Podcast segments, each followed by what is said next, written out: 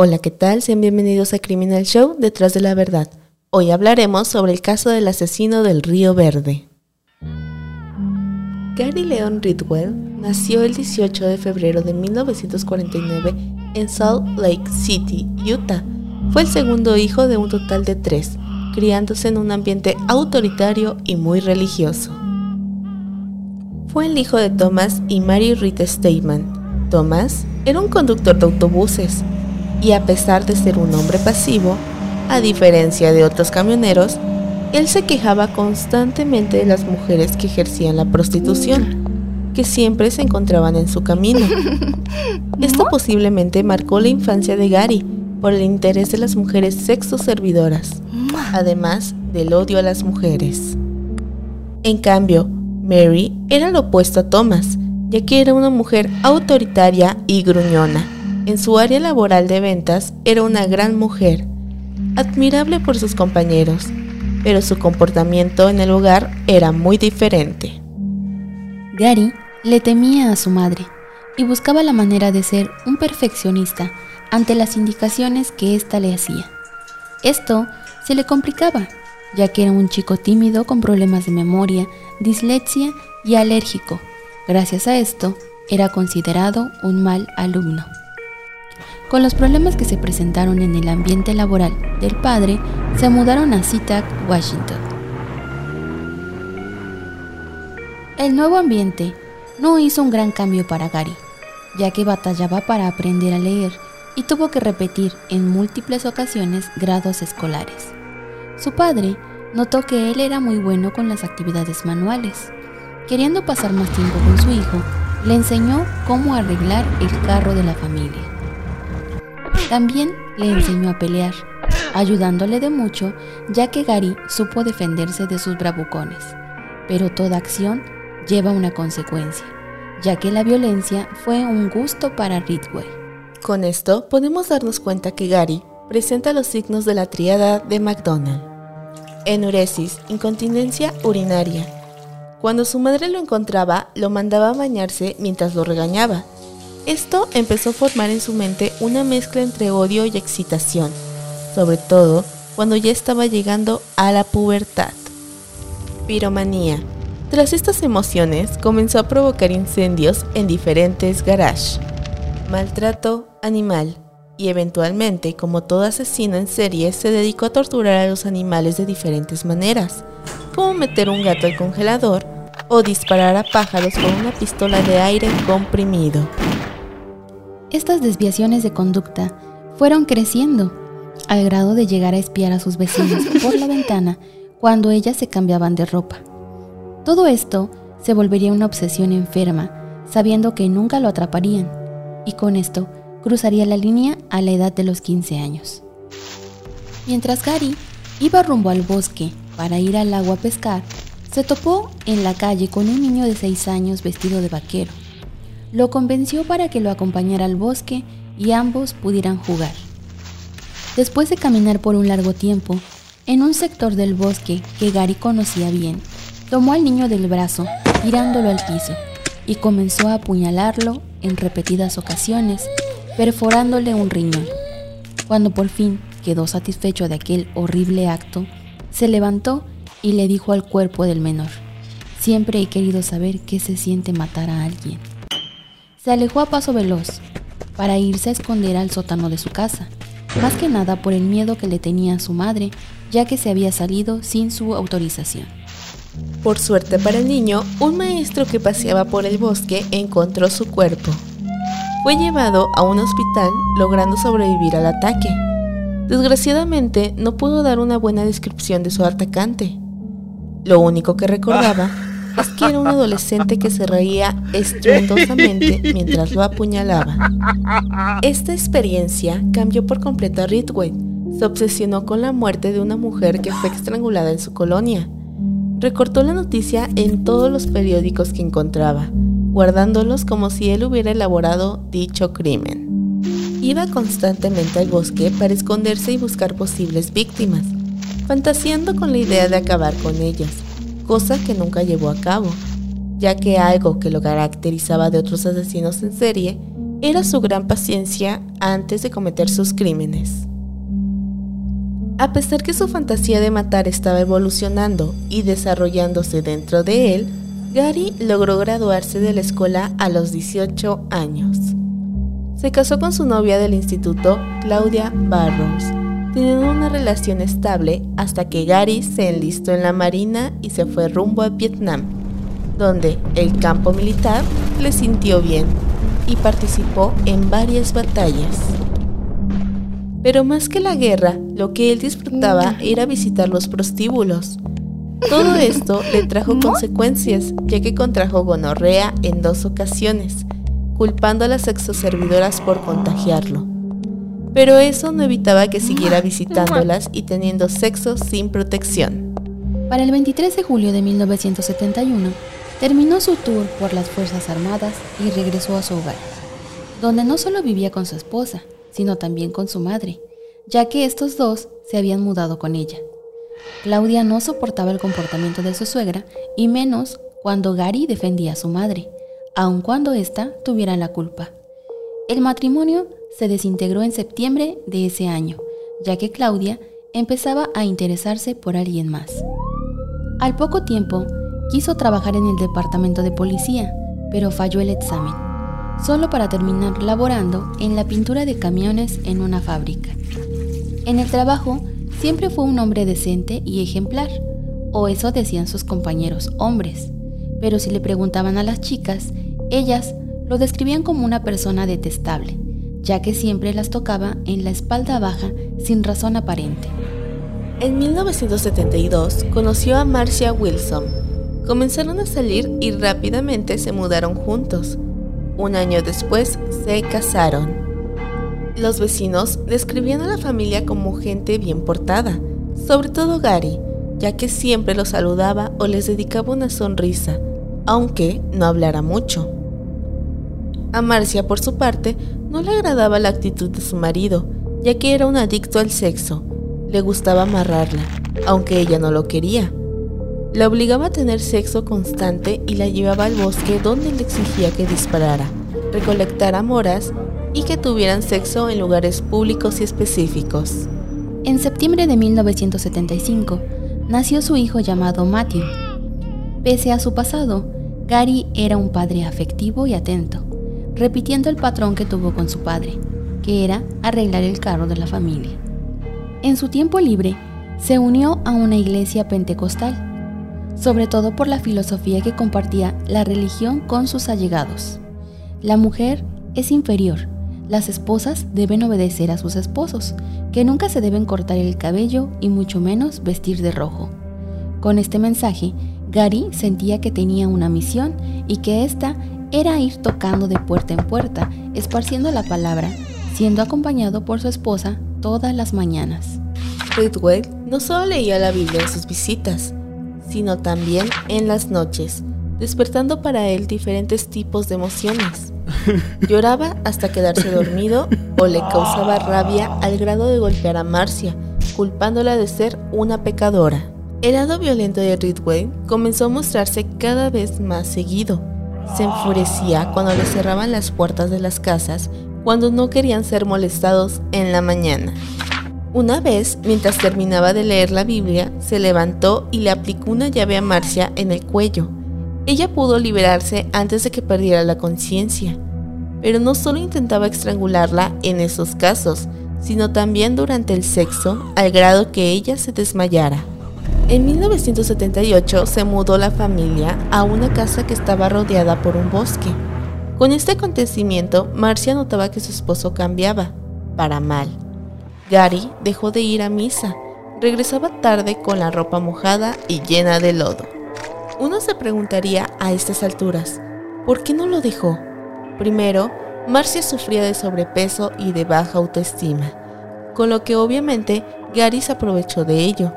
Pero al paso del tiempo, Marcia bajó de peso, consiguió amigas y un buen trabajo, de además llamar la atención de otros hombres.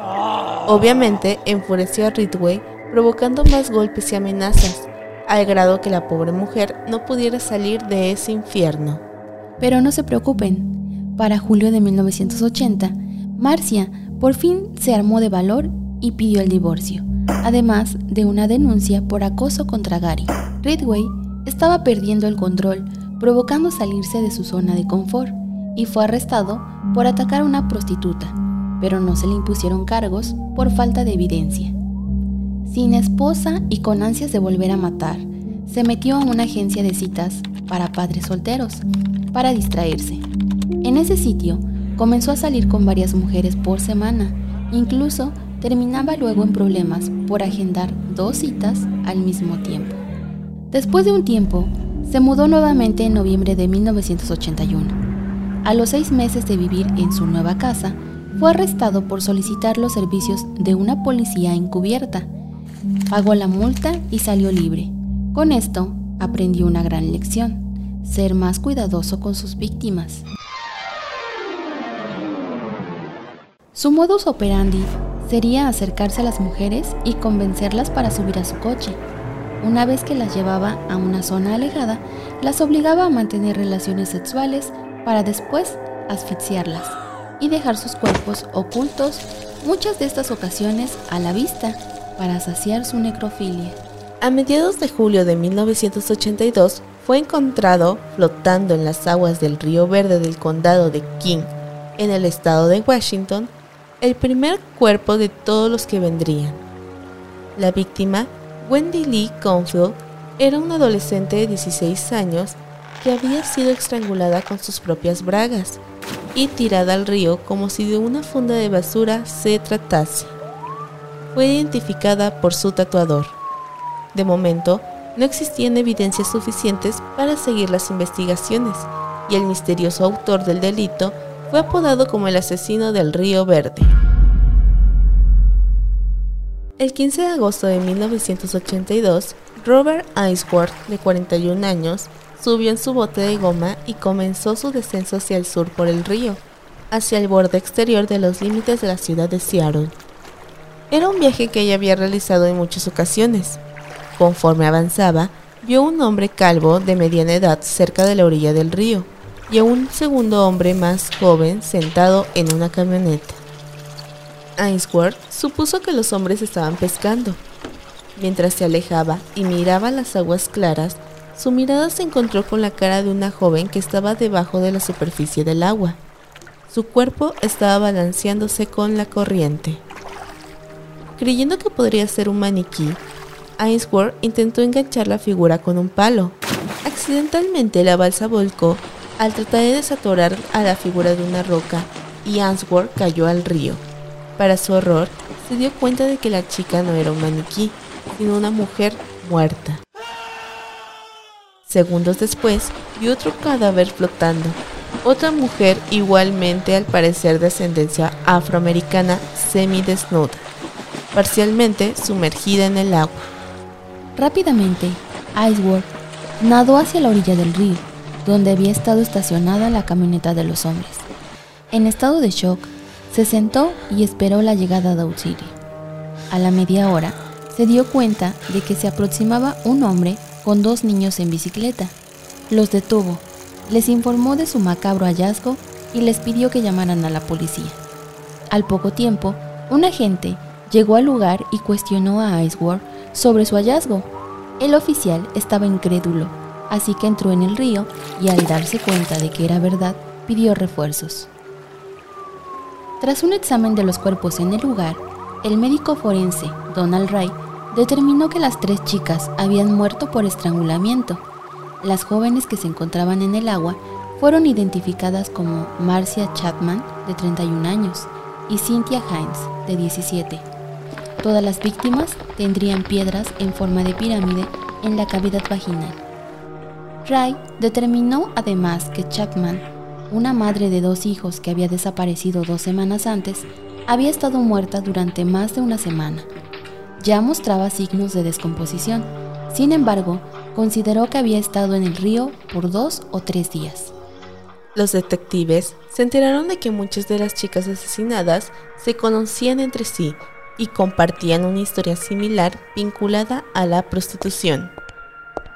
Una de las prostitutas denunció que había sido violada por un hombre que podría tener conexión con los crímenes. lo identificaron y detuvieron el 20 de agosto de 1982. La policía anunció que había arrestado al sospechoso principal de los asesinatos de Green River. Se llamaba Wayne Foster Melvin.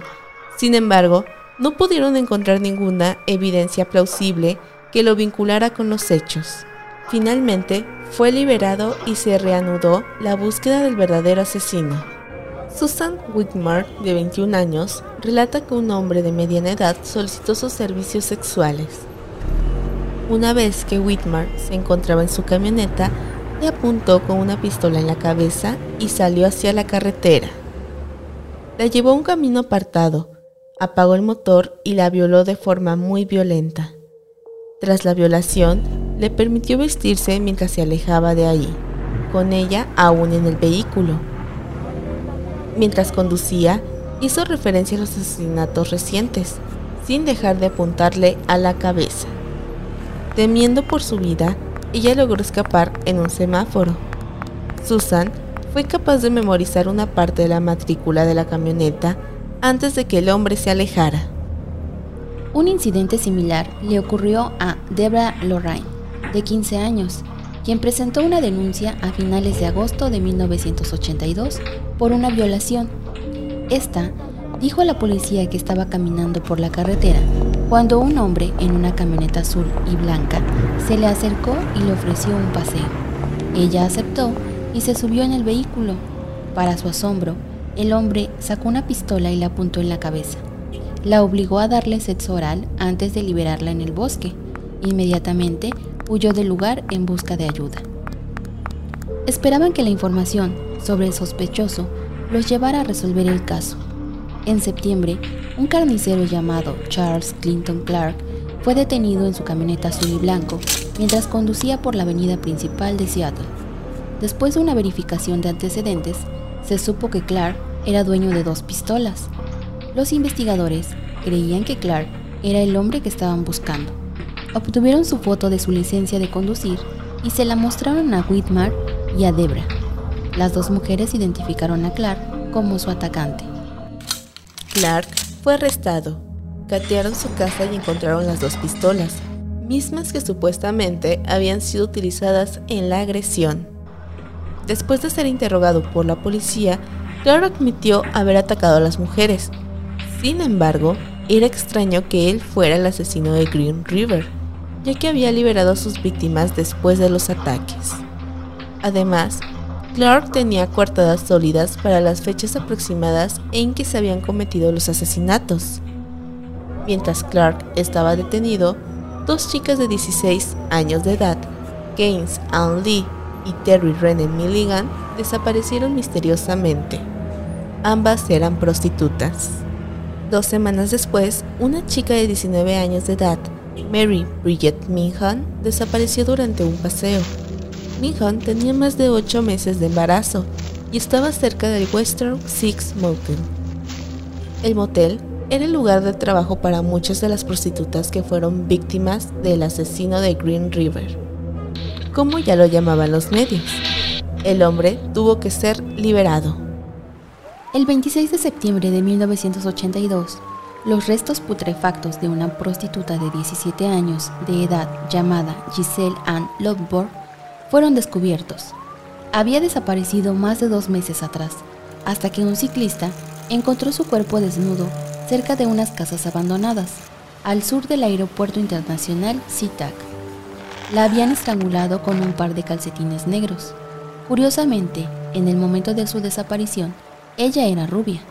Sin embargo, cuando su cadáver fue descubierto, su cabello estaba teñido de negro.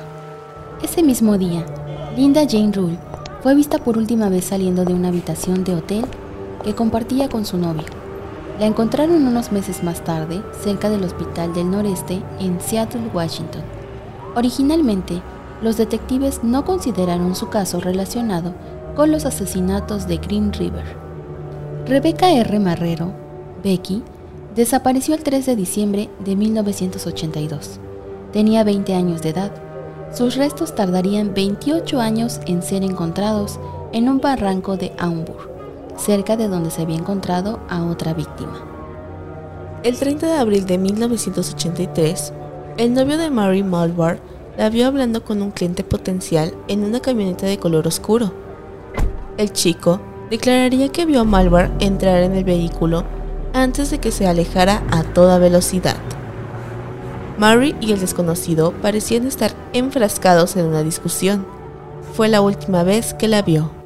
En octubre de 1983, Ted Bundy, que estaba en el corredor de la muerte, sección de la prisión para los condenados a muerte, se ofreció a colaborar con las investigaciones debido a que, igual que el asesino del Río Verde, él había sido un asesino en serie de mujeres y podía ayudar a los detectives a indagar en la mente del asesino y a predecir sus movimientos y descifrar posibles estrategias.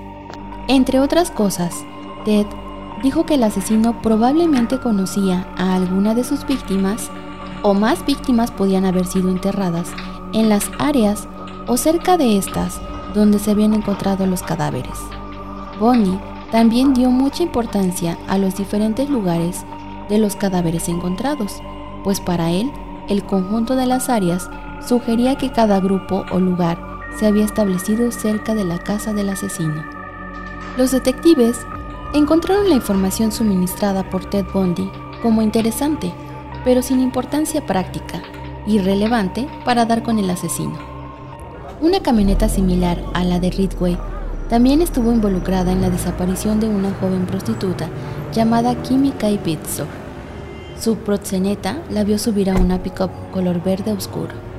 En los primeros meses de 1987, los investigadores tenían a un nuevo sospechoso en relación con los asesinatos. Se trataba de Gary Ridgway. Había sido detenido en mayo de 1984 por solicitar los servicios sexuales a una policía encubierta que se hacía pasar por prostituta. Sin embargo, fue puesto en libertad después de haber superado con éxito la prueba de detector de mentiras. Cuando los investigadores indagaron más profundamente en su pasado, descubrieron que había sido acusado de tratar de estrangular a una prostituta en 1980, cerca del aeropuerto internacional SeaTac. Sin embargo, Ridway alegó legítima defensa, dijo que ella lo había agredido y fue liberado poco después. Uno de los detectives del grupo de trabajo Matt Hetney sospechaba de él y decidió sumergirse aún más en su pasado. Descubrió que la policía lo había detenido e interrogado en 1982, mientras se encontraba en su camioneta con una prostituta. El investigador se enteró de que la prostituta estaba en la lista de asesinatos de víctimas. Era Kelly Kay McGuinness. El 8 de abril de 1987, la policía obtuvo una orden judicial y registraron la casa del sospechoso. La policía también tomó muestras corporales para que pudieran compararse con las encontradas en algunas de las víctimas. Eran cabellos y un hisopo con saliva. Sin embargo, no había pruebas suficientes para arrestarlo y fue liberado de la custodia policial. En ese momento, el sospechoso fue identificado públicamente como Gary Ridgway. En abril del 2001, casi 20 años después del primer asesinato, el detective Ray Reicher, quien se había convertido en el sheriff del condado de King, empezó a rebuscar en las investigaciones de los asesinatos durante su tiempo libre. Estaba decidido a encontrar al asesino. Pero había una gran diferencia ahora. El grupo de tareas tenía la tecnología de su lado los enormes avances científicos y tecnológicos ocurridos en esos años brindaban nuevas posibilidades de investigación. Rachel formó un nuevo equipo de trabajo compuesto por seis miembros, incluidos expertos en ADN y médicos forenses, así como un par de detectives. Entre las primeras muestras que se enviaron al laboratorio se encontraban restos de semen hallados en tres víctimas asesinadas entre 1982 y 1983. Opal Mills, Marcian Chapman y Carol Christensen. Se sometieron a un método de análisis de ADN de nuevo desarrollo y se compararon con las muestras tomadas a varios sospechosos, entre ellos a Gary Ridgway en abril de 1987. El 10 de septiembre del 2001, Rachel recibió una noticia de los laboratorios. Las muestras de las víctimas coincidían con las de Gary Ridway. El 30 de noviembre, Ridway fue interceptado por la policía cuando salía de la fábrica de camiones donde trabajaba. Fue arrestado y se enfrentó a cuatro cargos de homicidio agravado. El 5 de noviembre del 2003, en un juicio conmovedor donde los familiares de las víctimas pudieron decir lo que pensaban del asesino, Gary fue condenado a 49 sentencias consecutivas de cadena perpetua, sin derecho a acceder a la libertad condicional evitó la pena de muerte al confesar todos sus crímenes, incluyendo algunos que la policía no le había atribuido en sus investigaciones. En su juicio, declaró, parte de mi plan era el lugar donde coloqué los cuerpos. Les quité la ropa y objetos personales para no dejar evidencia de quiénes eran y que así resultaría más difícil su identificación. Puse la mayor parte de los cuerpos en grupos, como si fueran racimos, Hice esto porque deseé no perder de vista a todas las mujeres que maté. Tuve el gusto de hacer un gran racimo alrededor del condado.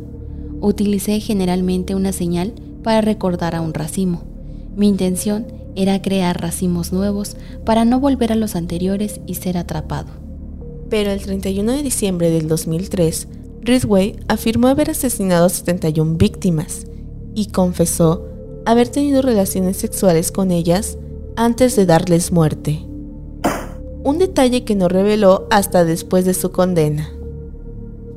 En su confesión, reconoció que mataba prostitutas porque eran fáciles de capturar y que odiaba a la mayoría de ellas.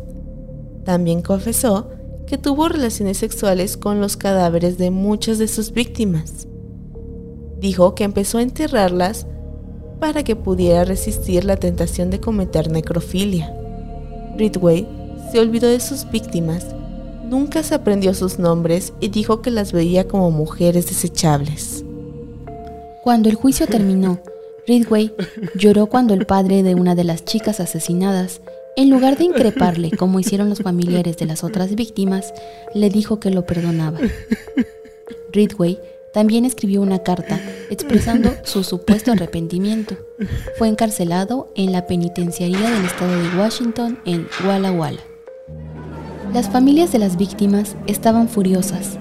Creían que los fiscales pedirían la pena de muerte y la negociación los molestó mucho. Además, los juristas se preguntaban, si un hombre que asesina premeditadamente a 48 mujeres no recibe la pena de muerte, ¿quién es entonces elegible para ello?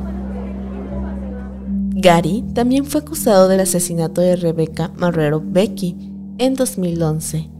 Actualmente se encuentra en la penitenciaría del estado de Washington, donde ha recibido pedidos de entrevista por parte de distintos tipos de personas interesadas en su historia. Muchas gracias por escucharnos. Somos Criminal Show, detrás de la verdad. Hasta pronto.